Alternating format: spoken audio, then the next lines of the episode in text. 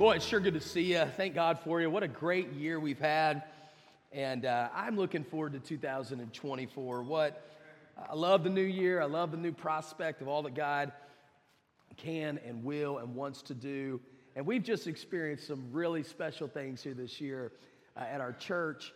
Uh, for those of you that weren't here last week, I was able to announce to our church that God uh, did something amazing. We prayed last year, or this year, this, this past year uh, for some special miracles. We were we fasted and prayed for uh, for weeks and weeks, and we prayed for. Um, of course, a, a, legal situation that was kind of out of our control, really had nothing to do with us, but got kind of caught in the crossfires with it, and God took care of that. Uh, we prayed for $100,000 to be given uh, for uh, our AC units that are, that are currently being repaired. And um, and, and weeks later, just, just a couple weeks ago, um, we, we received a, a refund check for um, premiums paid for an old insurance policy that was canceled, and it was $139,000. Is that extraordinary? God just took care of it. And, and, and I believe we prayed, we gave, many of us dug deep and gave and look what god did. He just he took our little five loaves and two fishes and he broke them up and multiplied them and, and did what he does. Somebody better help me up here. I'm going to tell you right now that is a blessing. And so if you missed that last week i wanted to uh, just remind you how good uh, god has been. In light of that uh, we were selling some of those t-shirts out there. Uh, we don't need to sell them for the ac units anymore because that's covered. Uh, but if you want to, to still get some of those uh, we're going we're gonna, we're gonna use that to help everybody that's going on the, the missions trip this summer to offset some of their costs. You can have a shirt or a bag for any donation you want. If you don't have any money, just take one, whatever. That's fine too. Uh, but uh, take, take advantage of that as you leave today. And we'll, we'll just try to designate that to help the 15 of us that are going on a mission trip next summer uh, to be able to offset some of those costs. And I hope you'll take advantage of that. I think uh, this past weekend or week, I apologized to my son Brent about five times. He, he rode with me up to Charlotte last Wednesday, and uh, my parents uh, had bought me and my brother uh, football tickets to see the West Virginia Mountaineers play in a bowl game. And I haven't been to a West Virginia football game uh, in, in years. And I, I'm I, am an old West Virginia boy. I love, I love the Mountaineers and used to go all the time when I was a kid and in high school. And of course, just, just living in California and other places it just doesn't work out.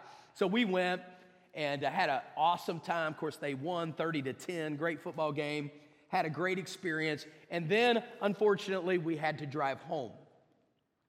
Now, look, there are very few things that get me worked up besides traffic. And Interstate 95 during the holidays has got to be the worst stretch of interstate in the entire country. I mean, it's just absolutely awful. And, and, and I, I am, I just cannot handle delays, especially like when you're trying to get home, right? It's always when you're trying to get home. I mean, going to the game uh, would, it, would it, almost would have been okay because we were looking forward to get to the game, but, but coming home and trying to get home, I mean, we, it, it cost us two hours of time uh, to come from Charlotte here on Thursday morning. And, and, but, but, you know, I travel a lot and, and I have been stuck in some seriously bad delays that have complicated things for me a lot, but none worse than last Christmas, okay? How many, is there anybody in here that got caught up in the Southwest Airlines debacle? Okay, uh, Wes and Noel, okay.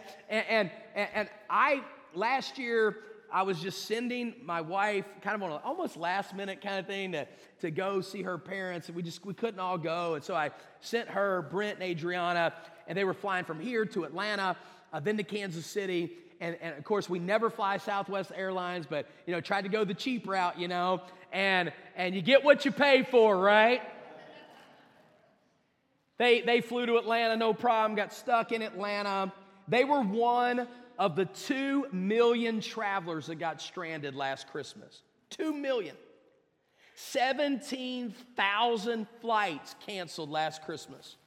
What started as a winter storm up in Chicago and Denver literally paralyzed the Southwest Airlines and caused them to have a major problem rerouting, reassigning um, workers.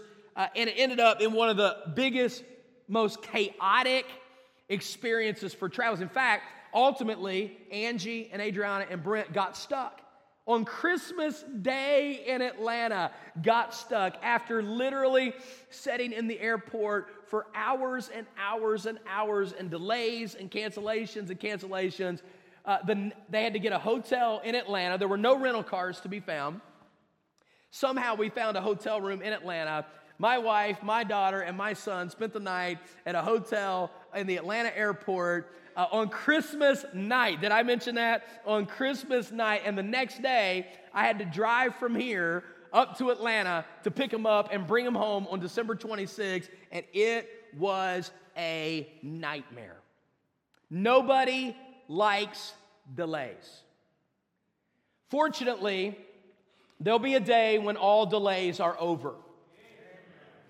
And in this passage in Revelation chapter 10, in fact, in verse number 6, at the end of the verse, it says, There will be no delay any longer. Now, we know that what is being spoken of here is the delay, seeming delay, if you will, in the final fulfillment of all that was contained in the scroll that was opened beginning in Revelation chapter 5. And what John is receiving in Revelation chapter 10 is he's receiving a message that comes down from God through an angel who comes down to earth and touches down a foot on the sea and a foot on the land. And he's going to share this scroll with John to give to John so that John could turn around and proclaim it to the nations. Now, remember, up to this point, what we've seen is we've seen that God has had his martyrs and his people crying out to him for vengeance and for justice to be fulfilled, and this, this process has started. But, folks, of all the things that we have read about the tribulation period up to this point, the very fact of the matter is you haven't seen anything yet. I mean, what is getting ready to happen in chapters 13 and 14 and 15 and 16 is the ultimate cataclysmic ending of all things as we know it on this earth.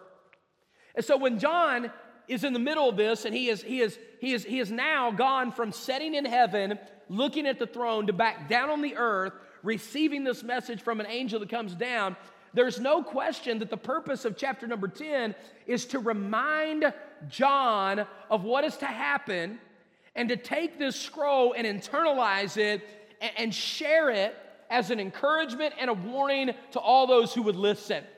And so this morning, I want to look at this text, and I want to give you just two thoughts this morning. Number one, I want you to see in verses one through seven, we have a reminder of realities.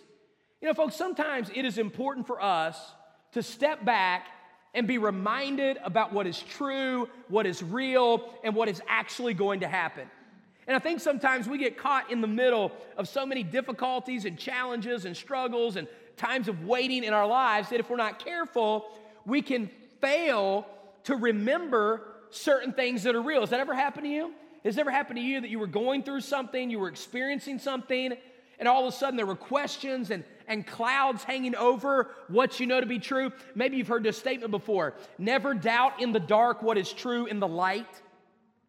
Sometimes there's things that we, we know they're true. There's realities that we know are real and they're factual, but then all of a sudden, judgment or difficulty or stress comes in, and we start questioning and doubting the things that are real. And I think what happens in verses one through seven is that God sends this angel down to John to remind him that there are things that are real, there are things that are happening, and you need to keep your eyes and your focus on those things that are most real. Folks, and listen, there could not be anything more applicable to us today living in a world where we are bombarded with messages that are anti God, anti Bible, anti truth. I mean, every show and movie and news, it just, it, it literally, does it not cloud what we think about God and what we think about reality. Folks, that's why we, we come to church on Sunday to be reminded about things that are true and to be reminded about things that are real. Folks, there is a world out there that is a phony facade. It is a veneer of reality. Folks, what is real is there's a real God in heaven, there's a real Savior named Jesus, there's a real Bible, there's a real life, there's a real heaven, there's a real hell, and we need to be reminded of those things that are certainly true. And what we find in this chapter in verses 1 through 7 is that the very presence of the angel and the message that he brings is reminding John that things are all going to work out just like Jesus has already said. Who is this angel? When you read verses 5 and 6 and compare it to Daniel chapter 12, verse 7, I think it's pretty apparent that this is Gabriel. Now, Gabriel is one of two angels actually named in the Bible. One is Michael, and one is Gabriel. And Gabriel, whereas Michael is an angel of war, Gabriel is a messenger of warning or, or, or who gives messages out. I mean, uh, Gabriel was the one that was there announcing the birth of Christ, for, for instance. And so when you see Gabriel, this angel coming with a message, he is giving John a reminder. And the way the reminder starts is really in verses one through three as God describes Gabriel. Now you say, you say this sounds a lot like Jesus, and, and it does sound like Jesus. It sounds like this is Jesus stepping down, but we know from verse, verse 5 that this angel is going to swear to God that this is going to happen, that he's going to give this message. We know that they're two different people. In fact, uh, uh, when it says here in verse number one, I saw another mighty angel. It's a really interesting Greek word. There's two Greek words for another in the New Testament. There's another of a different kind and another of the same kind. This is another of the same kind. Just like the angels that are proclaiming the judgment, blasting the trumpets, this is another one of those. And so Gabriel is one of many angels that bring announcements and bring judgment. And then uh, beginning at the end of verse number one, there's this vast description of who he is. Look at this. It says at the end of verse one, he came down from heaven, clothed with a cloud, and a rainbow was on his head. His face was like the sun, and his feet like pillars of fire. Now, that description right there tells us some things that are true about God and true about his representatives that we should find comfort in as a reality in whatever chaos is going on around us. First of all, he's clothed with a cloud. Oftentimes in the Bible, God is pictured in clouds coming in judgment. But then notice this it says there's a rainbow about his head. Now, as you know, we've already discussed this in Revelation chapter 4, and, and of course in the book of Genesis, the rainbow is a picture of God's promises, right? So you got this beautiful mixture here. You've got judgment and you've got promises of protection happening in the same scene. Now, folks, I want to tell you this there's only one place in the world where judgment and mercy meet, and that is at the cross of Jesus Christ and what he did for us there. See, judgment was experienced by Jesus by receiving the payment that you and I deserved and owed to God because of our sin. But mercy is seen in that judgment was given to Christ and not to me. And aren't you glad for that?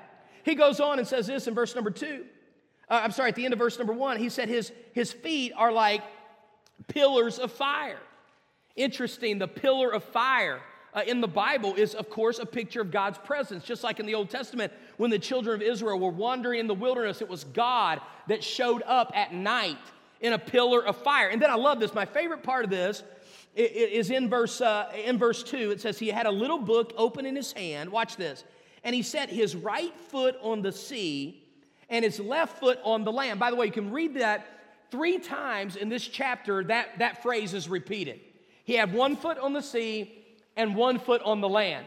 Now, if you skip over to chapter number 12, and you don't have to, you don't have to uh, look at this right now, but you'll see that, that, that the beast and, and the false prophet are, are pictured as rising up out of the sea. And, and, and, here, before we get to that in chapter 10, I love this. It shows us that, yeah, that's coming. And yes, there's going to be uh, uh, absolute craziness coming out of the sea. But before he gets into that, he says, I want you to know this angel's coming down, and he's going to have one foot on the sea and one foot on the land, showing that God literally is sovereignly over and in charge of everything that is about to and getting ready to happen. Now, folks, I got to tell you, Satan is on a leash. He, he seems to be ruling and in control and governing and overall, but Never forget this that God is always over him, God is always in control of him. God is ruling over him at all times. So, so, so there's this picture of the assurances and the presence of God. Look at verse number four. Something very interesting here says. Now, when the seven thunders uttered their voices, watch this, I was about to write, but I heard a voice from heaven saying to me, Seal up the things which the seven thunders uttered, and do not write them. Now, that's unusual, isn't it? It's not the only time in the Bible that somebody was told not to write down what they saw. Daniel was told the same thing. Folks, you got to understand this there's a difference between revelation and inspiration. Inspiration is God recording His words. That's what this is 66 books of inspiration. At this church, we believe that the Bible is the inspired and inerrant Word of God. We believe this book right here came from God, was, was spoken out, not, not just thoughts, not just images, but words came from God, and men recorded those words down in this book, and we have an inspired Bible. And every, watch this, everything you need to know about God is in that book right there. Everything you need to know about God. However, not everything to be known about God or to be known about everything is in the book. I think there's a couple reasons for that. Number one, we are finite humans and we can never completely process who God is entirely. Lord, help us all. I mean, sometimes I think we think we've got things figured out. We think we know what's really going on. Folks, we have no idea how big, how overwhelming God is. And so, in, in some sense of the word, uh, we couldn't contain it anyways, right? Isn't that what John said? John said, Jesus did many other things while he was on this earth. And if we would write down everything that Jesus did that we saw him do, the world could not even contain the books that would be written down. Folks, listen, God is bigger than you and I could ever imagine. But let me tell you a second reason why I believe that whatever was happening here was not written down. Folks, the very fact of the matter is, we only have a glimpse of how severe and significant the final judgment upon this earth is going to be. Folks, God's given us a glimpse, He's given us a picture, but let me assure you, the half of what is going to happen has not been told or recorded. And, folks, what we're going to read in these next chapters is terrible, but believe me, trust me, and trust God. This is going to be far worse of an experience for people that have turned their back against God than we could ever, ever, ever, ever know for sure. Then we go to verses 6 and 7. And we see this ultimate assurance. Look at this, verse 6. Then the angel, or let's start at verse 5. Then the angel whom I saw standing on the sea and on the land raised his hand to heaven and swore by him who lives forever and ever, who created heaven and the things that are in it, and the earth and the things that are in it, the sea are things that are in it, that, watch this, there should be delay no longer. Folks, we know that obvious the application here is this message has come down. We're going to find out it's going to be given to John to be shared with others, most obviously. But this message coming down is a message that was, that, that was the final warning, if you will, the final say so that the final judgment is going to come. Uh, Ecclesiastes 3 teaches us that there is a time for everything. Seasons come, seasons go. Listen, God ordained seasons can be counted on. Folks, there's a season for God's grace, there's a season for God's judgment, there's a season for mercy, there's a season for vengeance, there's a season for health, there's a season for sickness. It comes and it goes. But listen to me if God has a season, on his timetable, believe me, it is going to come to pass. And I believe that is ultimately what the message to John is. When will the end come? When will God's people be avenged? When will God's judgment finally come? This has been the cry of Christians, both New Testament and Old Testament, for thousands of years. Job chapter 21, verse 7 Why do the wicked live, reach old age, and grow mighty in power? Psalm 10, verse 1 Why, O Lord, do you stand far away? Why do you hide yourself in times of trouble? In arrogance, the wicked hotly pursue the poor. Let them be caught in the schemes that they have devised, for the wicked boasts of his desires in his soul. And the greedy one for curses and gains and renounces God. In the pride of his face, the wicked do not seek him. All his thoughts are there is no God. Jeremiah chapter 12, verse 1 Righteous are you, O Lord, when I complain to you, yet I would please my cause before you. Why do the way of the wicked prosper? Folks, listen, this has been the cry of the ages. And let's just be honest with ourselves today. Don't tell me in some measure you have not either out loud or in your heart cried this yourself. Hey, folks, I'm sorry. I do not pretend to be a political pastor at all because I'm not. But I just want to say it ought to be a burden on your heart at the levels and the depths of the wickedness that is running our country right now. There ought to be something inside of you that cries out for sanity, for reality, for holiness, for righteousness, for justice, for God. And it's not going to come in a political candidate, folks. It's not going to be because we vote in the next great person we think is going to win. Ultimately, the only person that can fix this mess we are in is the Lord Jesus Christ. But folks, there ought to be something in us going, Are you kidding me? You mean my kids and our grandkids? I mean, we have like 57 babies in the church right now. These kids that are being born into this culture, uh, look at the craziness that they're going to inherit, the things that they're going to face, the things that I'm explaining right now to my kids. Who would have ever dreamed you'd have to explain those things to a child? But we're here, are we not? And do we not cry, God, when is this going to be over? Even so, Lord Jesus, come.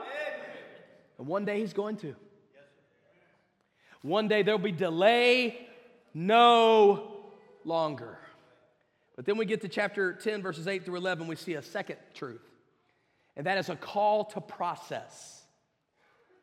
There's a reminder of realities. This is what is real. This is what is going to happen. And then in verses 8 through 11, there is a call to process. Folks, what I want to say to you today is that John is getting ready to be asked to do something that is quite bizarre. Let's read about it. Verse 8. Then the voice which I heard from heaven spoke to me again and said, Go, take the little book which is open in the hand of the angel that stands on the scene on the earth. So I went to the angel and said, Give me the book. And watch this. Look, there's verse number 9. And he said to me, Take and eat it, and it will make your stomach bitter, but it will be as sweet as honey in your mouth. Well, that's wild. And don't tell me when I read that a minute ago, you didn't go, What on earth is this all about? Eat the scroll. Now, there's some debate about what the scroll is. Some believe it was a miniature uh, scroll containing the same judgments that John uh, had to eat, or it was, it, was, it was just a smaller scroll for this next specific series of judgments that was coming. Folks, listen, if God wanted us to know exactly what scroll was, He would have told us He did it. But what we know is this it's part of this judgment sequence. Now, watch this. Here's what God tells John to do eat the book. Eat the book. Now, why would God tell you to eat the book? I'll tell you why. Number one, this must be personal. This call to understand the Bible, this call to be a disciple, this call to receive the Word of God is personal. Consuming the scroll is tantamount to the assimilation of the message. I mean, this is God says this throughout His Word, folks. Psalm 19 and verse 10 the book is sweeter than honey in the honeycomb.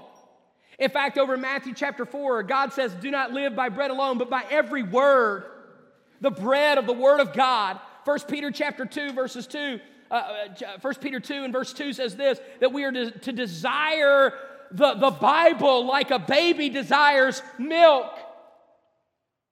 Folks, I'm telling you, I, I, I am amazed and, and, and, and blown away by the shallowness of so many Christians who are happy to know about the Bible, happy to listen to it be taught.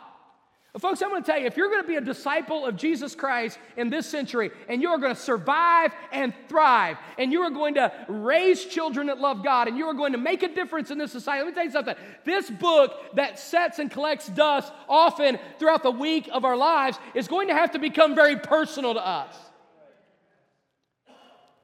And guys, there's some new Christians in the room. I got to tell you, there's a time where you have got to grow up and you have got to receive not just milk, but bread and meat. And you've got to grow in your faith. And that's not something that I can do for you for 45 minutes on a Sunday. There's got to be some people that start digesting, internalizing, and personalizing the Word of God in their lives.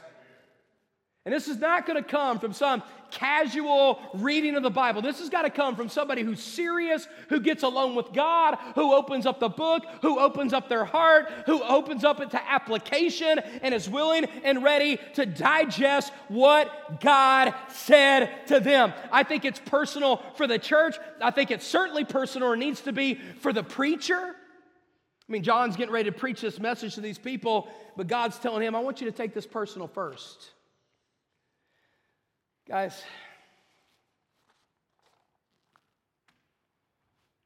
how much of this is personal to you?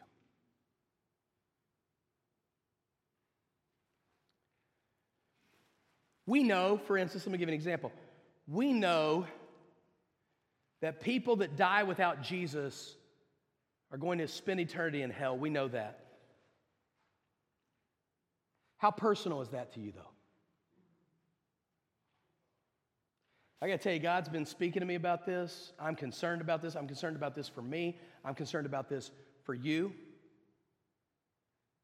It's not personal, friend. You say, yeah, we, we did something for single mothers. yeah, yeah, but did you take it personal? I was so thrilled this week to hear uh, people sharing about, about them sharing their faith. It's so encouraging. I think about Mrs. Brown back here, and she, her, her daughter died this week, and we visited yesterday. And, and uh, in that meeting, and we were talking there at her in her room, she, she, was, she, was, she was sharing with me that she led another lady in that nursing home to Christ just, just recently. And I thought to myself, isn't that a blessing? There's somebody that's taking it personal. There's somebody where nobody else is looking, where the pastor's not around, just in the privacy of my own personal life, around people that I am exposed to and know. Here, here's a dear and precious lady for years and years and years, taught kids, and, and really can't do that anymore in her physical condition. But wherever she is, there's somebody that needs Jesus, and she took it personal. Amen. Boy, and just our witness is just a scratch of the surface. I mean, how personal is this book to you? How personal is it for your life? I get so weary of hearing people talk about, well, I mean, you know what? God doesn't really care about what we do, what we say, how we act. Are you kidding me? God has a lot to say in His Word about how His disciples live. This is not a Sunday morning experience. This is a life of discipleship that is 24 hours a day, seven days a week, and 365 until the day that I die. It's got to be personal. Folks, not only is it personal, secondly, it's painful. Notice, if you will, verse 9 again. Take it and eat it, watch this, and it will make your stomach bitter. It's going to taste good when you put it in your mouth, but when it gets into your innards, it's going to become bitter. Now, how is this, folks? Remember, what is the message? The message is that there's no more delay in the judgment of the world. And in one sense, it's sweet, right? I mean, in one sense, we start talking about that and the church gets rowdy, right? That's right. Jesus is going to bring an end to all of it. He's going to wipe out the heathen. He's going to settle the score. He's going to he's going to roll them up like a scroll and in the end we win. And yeah, that's sweet. That is sweet. But it's also bitter. Cuz it's only sweet for those that know Jesus. There is a bitter side to this judgment, friend, and that is this that the sweetness of the gospel is only sweet to those who know the gospel. Remember what Paul said in Romans chapter number 9? He said, I wish, I would wish I could myself go to hell instead of my brothers, the Israelites. What a burden, what a passion. Same thing Moses said in the Old Testament. He said, God, look, wipe me out, don't wipe them out. Such a heart, such bitterness, such knowing what the judgment of God is, knowing what eternity separated from God is like. Look, I'm glad to celebrate. I'm thankful that I'm a Christian. I am thankful that I am not going to be judged, but I am burdened today. That there are people that, although that sounds really sweet and good to me, and it is, it does not mean that for your neighbor that doesn't know Jesus Christ. It does not mean that for your coworker or your family member that doesn't know Jesus Christ. There was an old gospel song, an old hymn, I think, and it always bothered me, and we would never sing it here. We never would. We never will, never have, never going to. And sometimes I think our songs just really need to be checked. It was an old gospel song called Jesus is Coming Soon, and it was a real peppy song. Jesus is coming soon. And it was this old, like, it was like bounce your feet and let's dance around. But, but right after it says, Jesus is coming soon, morning or night or noon. And then the next line said this Many shall meet their doom. And the way it was sung was like a pep rally. And I thought to myself, there's nothing pep rally about that. How could we sing that with celebration? How could we sing that with anything but tears rolling down our cheeks and on our knees before God saying, God, that is really going to happen? And John says, Yeah, I'm going to take this message, and yes, it's going to be sweet in my mouth because I am thankful, but then it's going to be bitter when it really sets in. What's really going to happen? Friend, I want to tell you today there is nothing positive coming in your eternal future if you do not know Jesus Christ as your Lord and Savior. I am sorry, I'm not trying to be unkind, I'm not trying to be ugly, but it is bitter. It is bitter. It's a bitter end, it's a bitter eternity, it's a bitter separation from God. And, church, I want to tell you, as we go into 2024, let's let this bother us. It should bother us. It should greatly concern us. And then at the end here, verses 10 and 11, John is told to proclaim it. It is personal, it is painful, but it is to be proclaimed. He says, I want you to preach it out there to the nations that are there. I want you to give this message out. And you know what I, think is amazing? It's like in the end of it all, God's mercy is stretched out all the way to the end. Did you know that? We already talked about this in a previous message, but there'll be some of the greatest numbers of people saved in the history of the world will be saved during the tribulation period. And here's God one more time saying, I'm delaying it just a little longer. And John, I'm going to give you this message. I want it to be bitter in your heart, and I want you to take it out there with a little bitter edge on your heart, and I want you to preach it. Folks, that's my challenge to you as we leave today. My challenge to this church is this let's go be the missionaries and evangelists that God has called us all to be. Let's go out of this place in 2024. And I've, I've, I've, issued this challenge before, and I think it's worth issuing again. What if every one, every person in this church, every person, not the person you're sitting beside, not the person you're staring at, I'm talking about every person in this church, sought out to reach out and lead one person to Jesus Christ and see them baptized and see them join in one of our small groups and see them move forward in their faith? Wouldn't that be an amazing blessing if everybody just said, Look, there's a lot I want to do in 2024. I'm sure you're making lists and lists of things that you may or may not keep, but put this one on your list. Reach one soul for Jesus Christ in 2024. And may God help us to that end to do that. Let's pray. Before we pray and have our final closing song, is there somebody here today that would say, Preacher, man, I need Jesus in my life. Oh my goodness. I don't, I don't want to go face eternity, face God's judgment. I need Jesus to save me. Friend, if you have never opened up your heart like the front door of your house and welcomed Jesus Christ into your life, I want to invite you to do that right now. I mean, right here, right now, in your heart and in your life. If you need Jesus, if you know that you are lost without God and you know that judgment is coming, and you're willing to acknowledge that Jesus Christ, the Savior of the universe, is the only hope for you. He died for you, He was buried, He rose again from the dead for your salvation, and you're willing to trust Him and acknowledge that today, then I want to invite you right here and right now to receive Christ as your Savior. Whoever the Bible says will call upon the name of the Lord will be saved. You can do that right now. You can do that in your seat. You can do that anywhere, but I want to implore you to do it and do it now. Just right there in your quietness of your heart, in your seat, just say something like this Dear Lord, just call out to Him right now Dear Lord, I know that I am a sinner. I cannot save myself. But I believe in Jesus Christ. That he died and rose again for my sins. Right now, I accept him as my Savior. Thank you for loving me. Help me to not be ashamed of you.